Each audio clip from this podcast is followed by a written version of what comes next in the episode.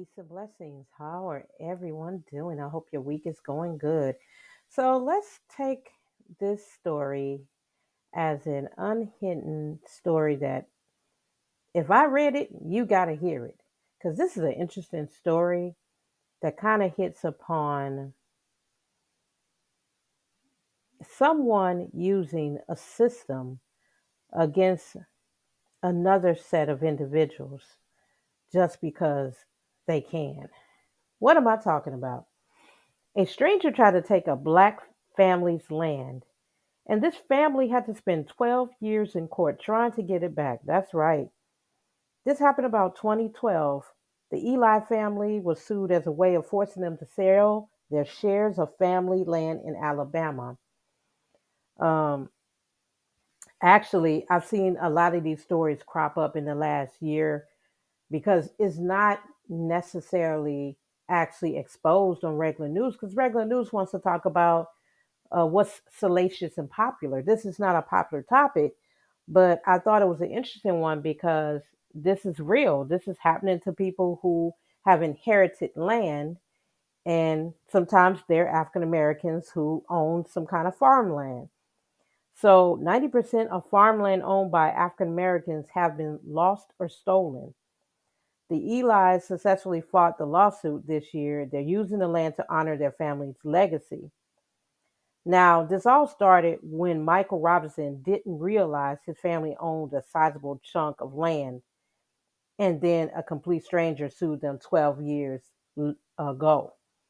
The man that sued them was James E. Dessler II. He tried to force them to sell their lands, uh, shares of the lands in Barlow Bend, Alabama, uh, Robinson's late grandfather, Joe Ely, had purchased the farmland in 1941, and his family members inherited the property when he died. Under Alabama law, anyone owning an interest in the plot of land could sue the other landowner to force a sale, and that's what happened in this case. Months later, Dessler had purchased one fifteenth of Eli's land from two of Robinson's cousins, giving him legal rights to obtain the rest of the land. Let's stop right there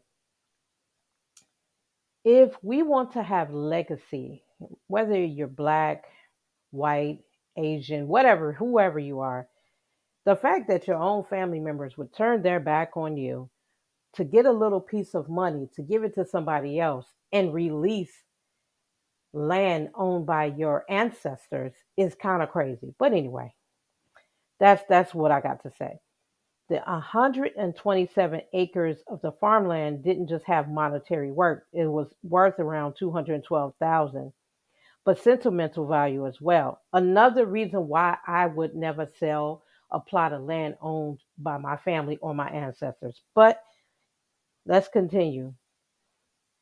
Now robinson said i could not believe that someone we didn't know now owned a portion of our family's land. Dessler and his attorney um, did not respond to you know the comments by the the article or the company that uh, the insider that did this article. Now, as I mentioned before, 90% of African Americans have lost their land um, and haven't retained it. During the end of slavery in the U.S., Black Americans uh, got millions of acres of farmland between 16 million and 19 million acres. This started around 1910, and this is according to the Census of Agriculture. But now we've seen uh, a separation between that history and people connection to the land.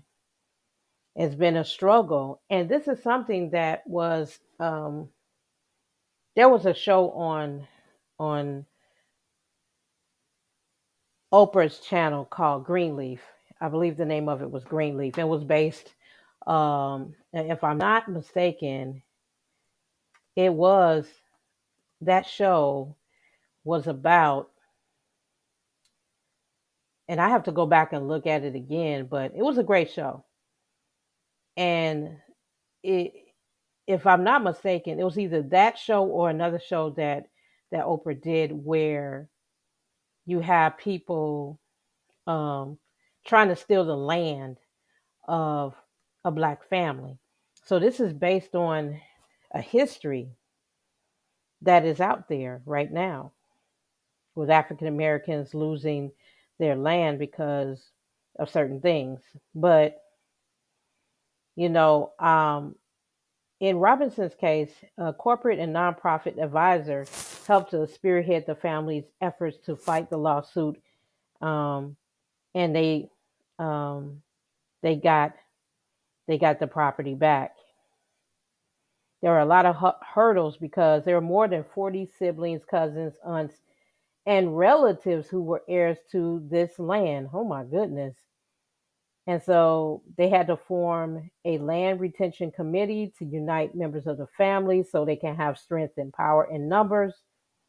It was a little crazy, but they ended up coming together so they can keep the land in the family's possession. Now remember there are you know 3 and 4 generations of families to come and a 100 acres of land, you know, the fact if they would not have fought for that land, then that land would have been lost. This that's the bottom line, and that's why it's, it took about 12 years in the courts.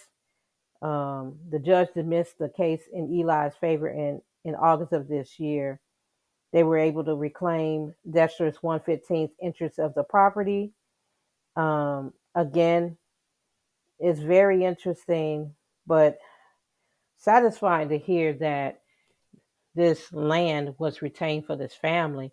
Again, a lot of people, there are loopholes in the laws that would give somebody else the property, and that's why a lot of people of color have lost their land. And I've seen some trickery in other cases. Uh, there's a case in Colorado with a black family who um, was thrown in jail, and it's all over someone taking possession of their land.